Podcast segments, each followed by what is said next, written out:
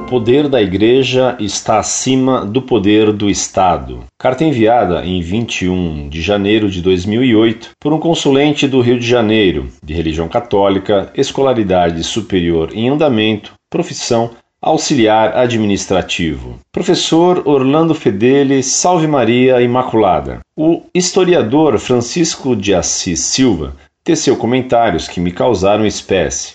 Segundo ele, o Papa Inocêncio III teria dito que Deus, Criador do mundo, pôs no firmamento dois grandes astros para o iluminar: o Sol, que preside o dia, e a Lua, que preside a noite. Do mesmo modo, no firmamento da Igreja Universal, instituiu ele duas altas dignidades: o papado, que reina sobre as almas, e a realeza, que domina os corpos. Mas o primeiro é muito superior à segunda, segundo afirma o citado historiador na página 35 de seu livro intitulado História do Homem, primeira edição, editora moderna. Baseado neste discurso, que este historiador foi incapaz de citar a fonte, o Sr. Francisco de Assis Silva entende que o texto levaria-nos a concluir que, se o Papa estava acima do rei, quem de fato controlava o poder político era a Igreja. Ele comenta também de supostas máximas que teriam sido publicadas pelo Papa Gregório VII em 1075, como por exemplo, aspas,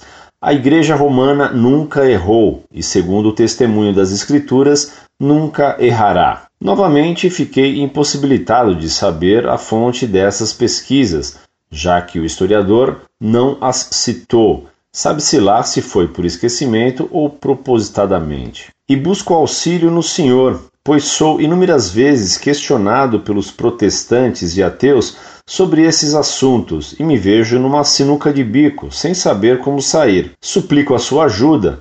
Peço-lhe para que o senhor faça uma dissertação sobre o assunto e me envie, por favor, pois é a instituição Igreja Católica, a única e verdadeira Igreja de Nosso Senhor Jesus Cristo, que está sendo caluniada e acusada de ser a exploradora da fé. Que Deus abençoe sempre o trabalho da Associação Cultural Monfort e lhe dê em dobro toda a recompensa por combater destemidamente em nome da fé verdadeira. Conte sempre com as minhas orações e a minha admiração. Não considero como um professor ou amigo, vejo-o como um pai.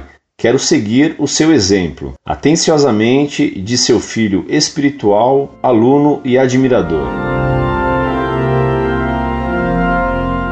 Muito prezado, salve Maria. Com gosto lhe respondo. A comparação da igreja com o sol e do Estado, a realeza, com a lua é muito correta.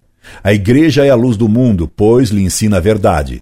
Luz espiritual. Assim também o sol ilumina materialmente a terra. A luz da lua vem do sol.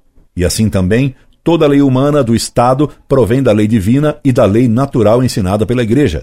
Pode-se comparar também a igreja à alma e o Estado ao corpo. É a alma que vivifica o corpo, e a Igreja dá vida à sociedade e ao Estado. A separação da alma e do corpo traz a morte e a deterioração do corpo. Assim também hoje vemos a sociedade morrendo e o corpo social se deteriorando pela separação da Igreja e do Estado. Foi por isso também que Jesus disse a Pedro: Agora, quem não tem uma espada, venda o manto e compre uma. Lucas, capítulo 22. E Pedro lhe respondeu: Tenho duas. Ao que nosso Senhor concluiu: são suficientes, porque ao Papa foram dadas duas chaves, a espiritual e a temporal. Ao Papa cabem dois poderes, o espiritual e o temporal. Não que o Papa deva governar os estados, mas o Papa tem o direito de excomungar e tirar o poder do governante que haja contra a fé. E foi o que fez São Gregório VII ao excomungar o imperador Henrique IV. E a Igreja nunca pode errar quando ensina sobre fé e moral, com todo o poder dado por Cristo a Pedro, ensinando a toda a igreja, definindo claramente o que é certo e condenando o que é errado. Incorde Jesus Semper, Orlando Fedeli.